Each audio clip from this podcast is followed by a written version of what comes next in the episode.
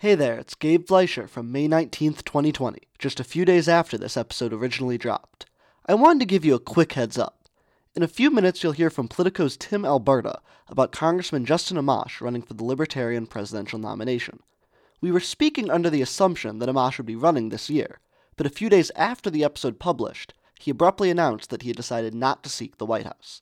The analysis in the episode about third parties in 2020 and beyond still stands, and I think it is still relevant and interesting to consider. I hope you enjoy the episode.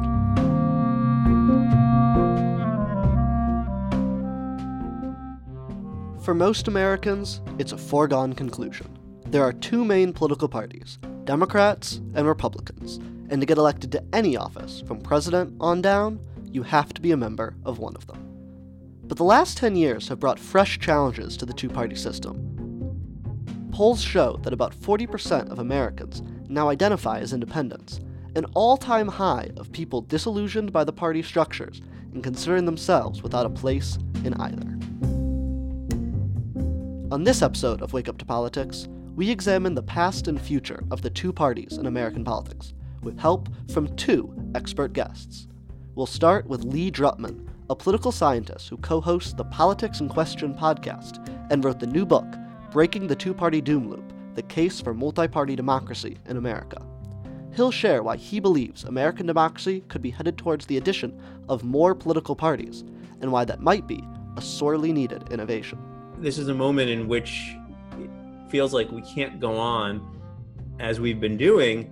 And, you know, when you have a big problem like this, you need a big solution.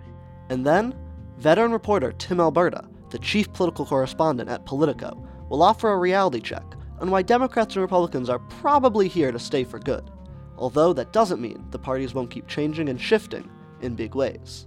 I think within those two parties, you are now seeing fracturing and fragmenting in a way that we've never seen before, and that itself is what's changing politics. Could the two party system be on its last legs, as Lee believes? Or, as Tim says, are they just too big to fail? In this episode, we'll try to answer those questions and explain what it means for the 2020 election now that a prominent congressman has announced his plans to run for president on a third party line. I'm Gabe Fleischer, and from St. Louis Public Radio and me, this is Wake Up to Politics.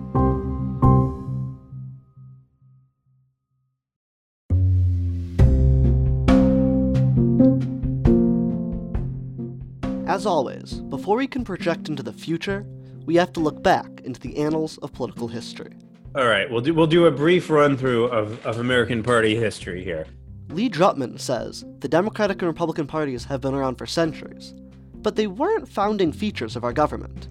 In fact, Lee reminds us, the founding fathers were hoping the United States wouldn't have political parties at all.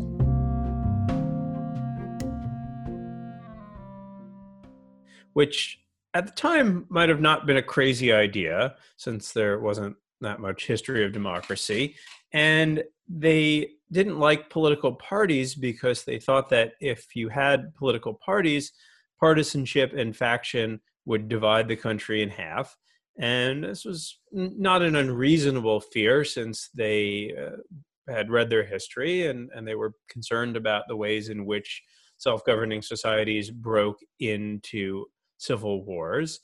Uh, and so they set up a system of government that they thought was going to make it very hard for political parties to form because you had separation of powers, bicameral legislature, federalism, uh, all of which they thought w- would make it really difficult for, for permanent factions to ever really come together.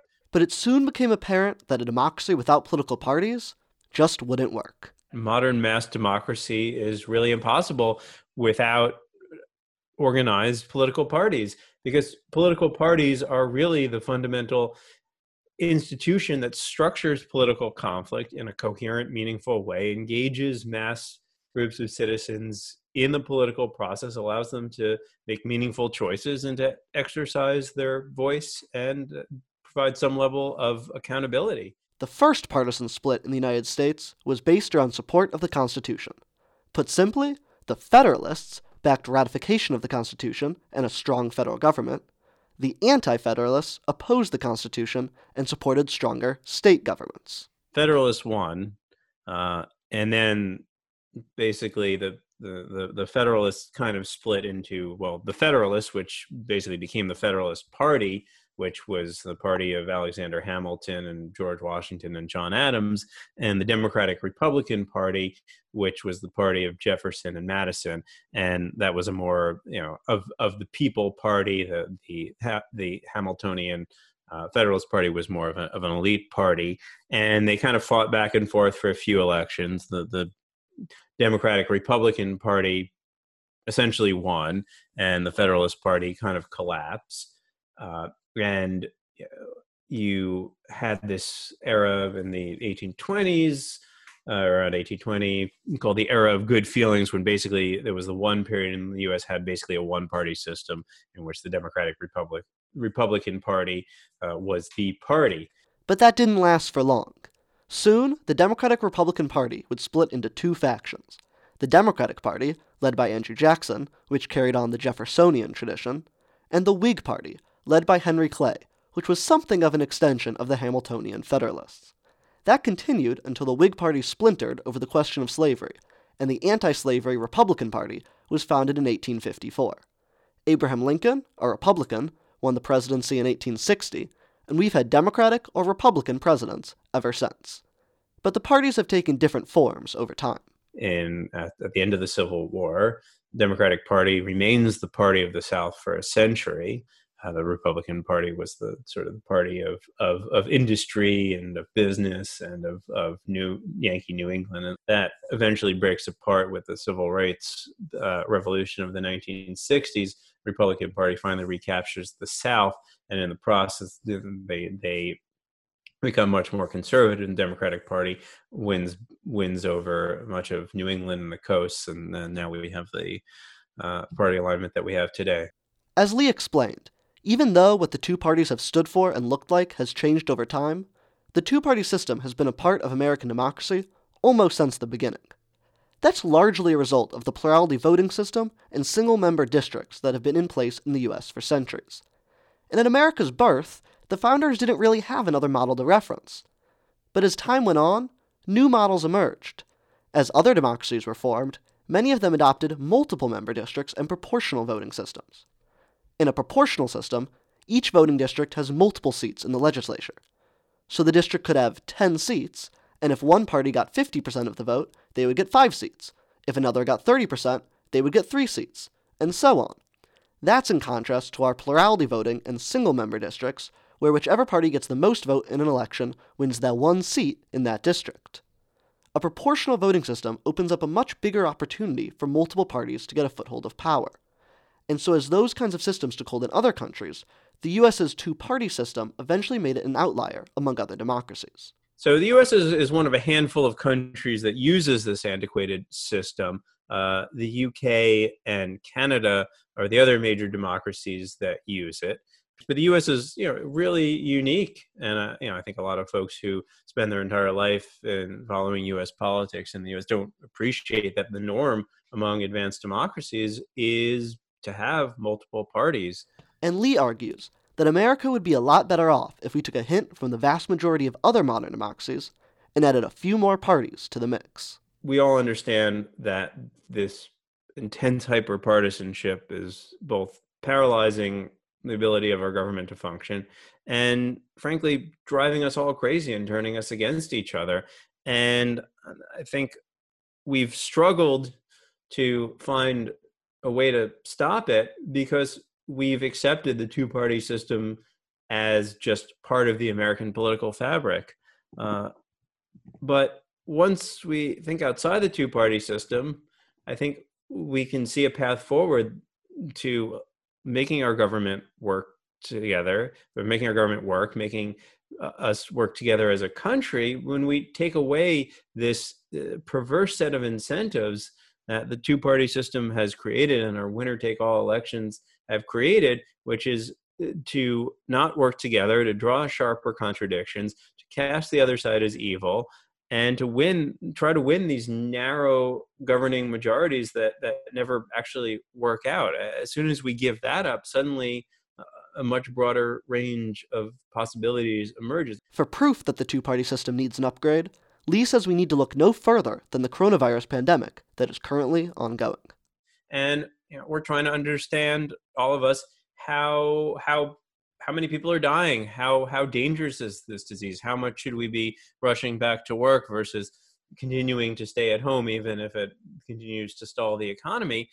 And you know i think the the challenge is that you know for a lot of folks who think of themselves as republicans or conservatives maybe see the republican party leaders saying we should get back to work sooner we should we should end these social distancing measures sooner and they say well i don't know about that but democrats you know want us to stay in our houses forever. So I'm not a Democrat, so I'm going to follow the Republicans because they're going to help me make sense, and they usually stand up for people like me. Mm-hmm. So I guess that's what I should do, and that's you know that's a basic uh, you know cue following model of politics, and that explains a lot. You know, but at some point there's this moment of disconnect where you know do I follow my party or do I do something different. And if you do something different, you're kind of on your own. So, what would multi party democracy look like in America? Probably somewhere between four and six parties is the ideal number of parties because it gives enough choice to voters and enough possibility for different coalitions without too much fracture and fragmentation. I, I offer one idea on what a what a five party system might look like, which would I, I think would be a a you know a social democratic party. Think Bernie Sanders. Uh, you know, sort of you know mainstream Democratic Party. Think Joe Biden uh, or Amy Klobuchar. Uh, a center right party. Uh, you know, think Mitt Romney a kind of you know traditional conservative party think ted cruz and a kind of populist america first party think donald trump and maybe a small libertarian party and maybe a small green party although i think that that small green party would probably get folded into the social democratic party. I'll be honest a scenario like that emerging in the near future is pretty hard for me to imagine. But lee thinks it might be more possible than you would think and that the current political dynamics in america make it right for the type of large scale change like what he is describing. Here's the thing we have a long history in the US of democracy innovation. And, you know, if you had said we'd have a civil rights revolution uh, in the 60s and you'd told that to people in 1952, they would have said you were crazy. If you had said we were going to have women's suffrage or we were going to have direct election of senators or we were going to have primaries elections in 1900, people would have said you're crazy. Uh, and we've had these moments in which the status quo has become uh, deeply unacceptable to most Americans throughout our history. And the progressive era is, is, an era in which there are a lot of echoes of today, kind of high inequality, sense that everything is broken. Uh, and so I think we're at a moment in which there is tremendous dissatisfaction with our politics and with our political system. Two thirds of Americans say they'd like to see more than two parties. Uh, more Americans than ever are choosing to register and identify as, as independents. We're getting close to 45%, which is something we've never seen before. Uh, so I think there's tremendous hunger for more alternatives and for reform. And I've seen the, the tremendous progress that ranked choice voting has been making uh, across cities and, and, states as a as a sign that people are willing to to make big changes because a lot of people feel like the, the status quo is not working. Coming up, we'll hear from Politico's Tim Alberta about where the two party system is headed and discuss the major changes that we are already seeing taking place within the Democratic and Republican parties, even without newer parties being formed.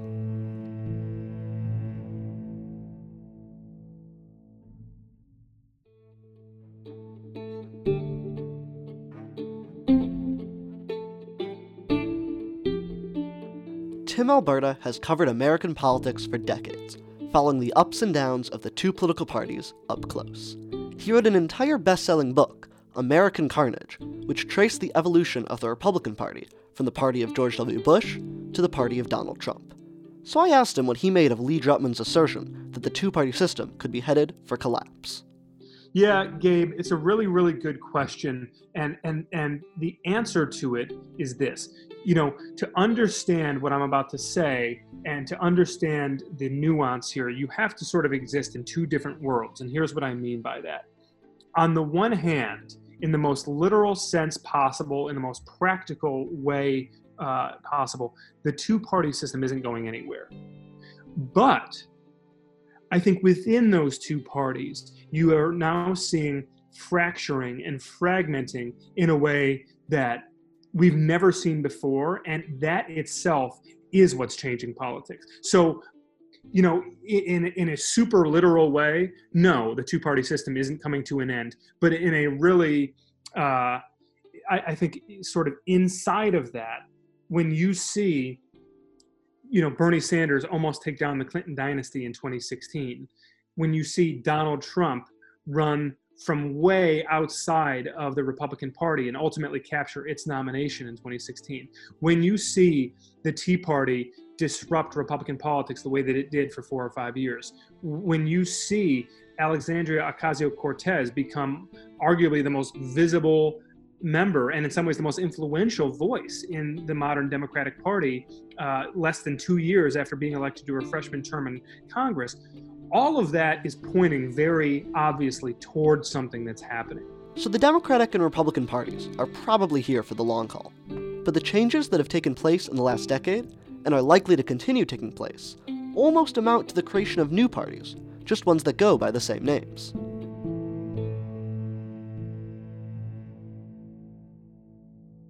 Even if new parties aren't about to overtake the Democrats and Republicans, it is still worth spending some time considering the third parties that we have right now. Not necessarily because they might suddenly become viable parties in their own rights, but because they can still have a big impact on elections, especially at the presidential level. Michigan Congressman Justin Amash, who left the Republican Party and became an independent last year, announced his formation of an exploratory committee to consider running for president as a libertarian, a bid he is almost certain to make. What impact could Amash have in the 2020 race? Will he take conservative voters from Trump or anti Trump voters from Biden? Tim has covered Amash for years, from their shared home base in Michigan to the halls of Congress in Washington, D.C.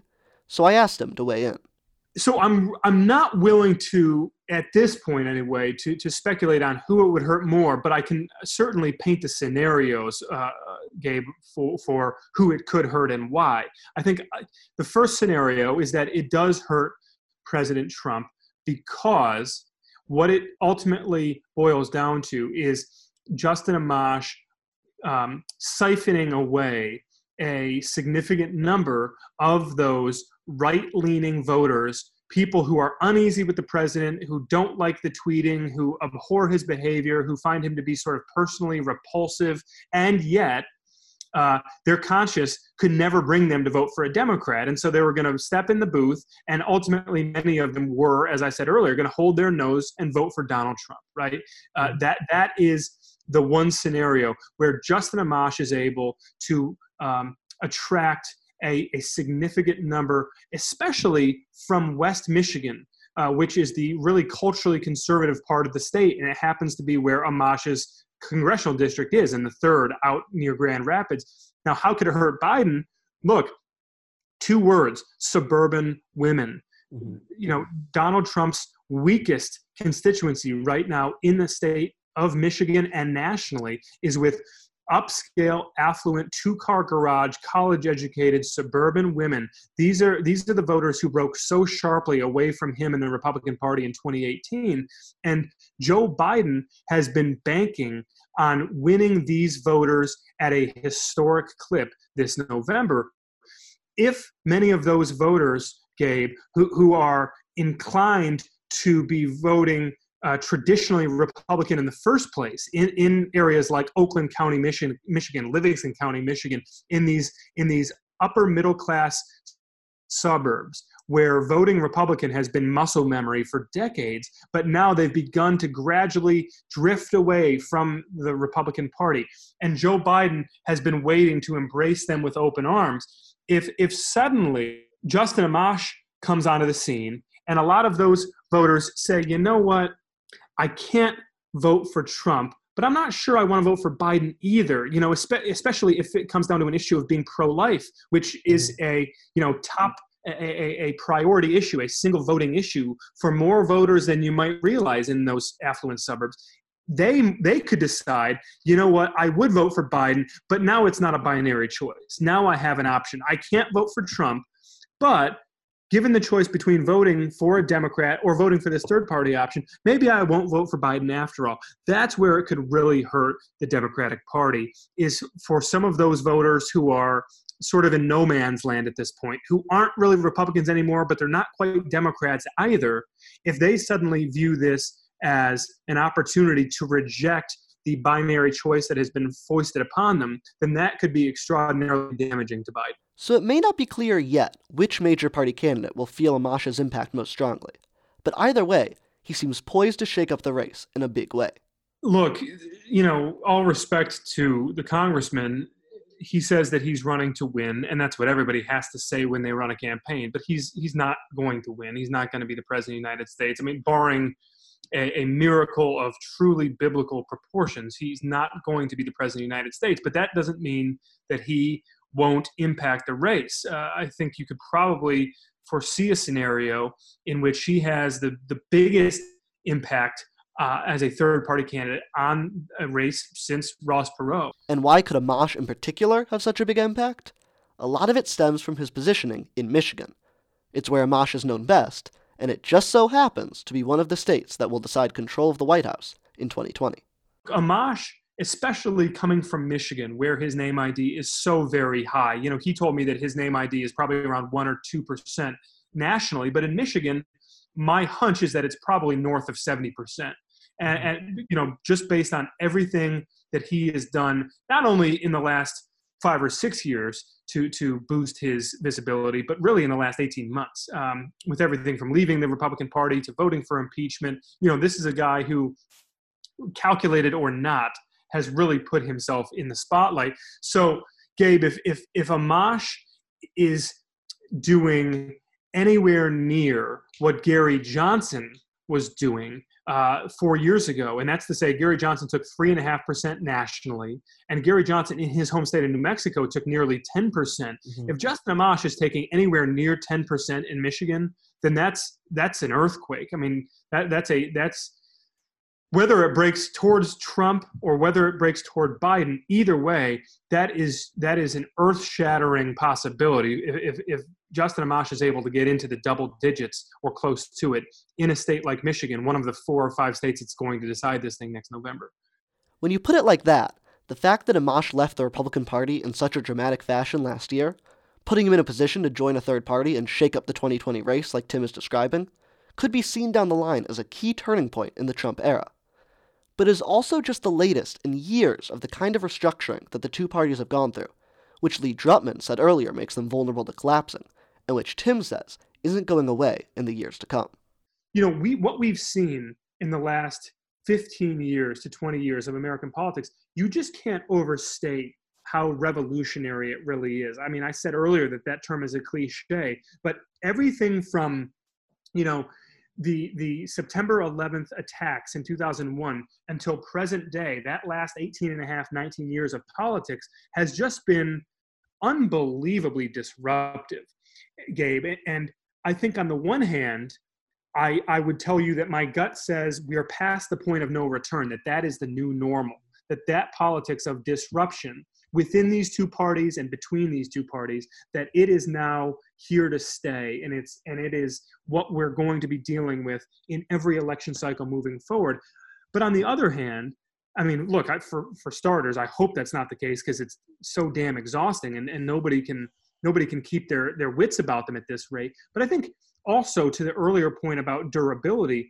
i think i think many voters are feeling that fatigue right when joe biden is running an entire campaign around this idea of restoring the soul of America. That sounds a little bit lame and a little bit fuzzy and you know abstract, but I think it's purposely fuzzy and abstract. He doesn't even need to run on a policy platform at this point as much as he needs to run on this idea of look, are you all really really worn down by this not just Trump but the last 15 or 20 years are you tired of the constant cutthroat, zero sum, nuclear Armageddon, you know, political fighting. If you are, then then you know pull the lever for me and we'll all take a deep breath together because this is this has got to stop at a certain point. It's just not sustainable. So whether or not joe biden wins in november whether or not donald trump has another four years in the white house i think there is a scenario one can envision where in the relatively near future uh, things begin to calm down a little bit and and and people begin uh, sort of searching, if not for that common ground, then at least for a shared sentiment that that that we can't continue at this clip. That that people, uh, you know, Republican or Democrat, progressive or conservative, need to lay down the swords to some extent because uh, this is just not a healthy body politic. But boy, oh boy, Gabe, we the incentive structures that exist today that inform our modern politics and the way that we elect people, the way that we re-elect people, the way campaigns are run, the way that we have self-selected into demographic and geographic and cultural silos, none of that uh, bodes terribly well for uh, any of this dying down or cooling off in the near future.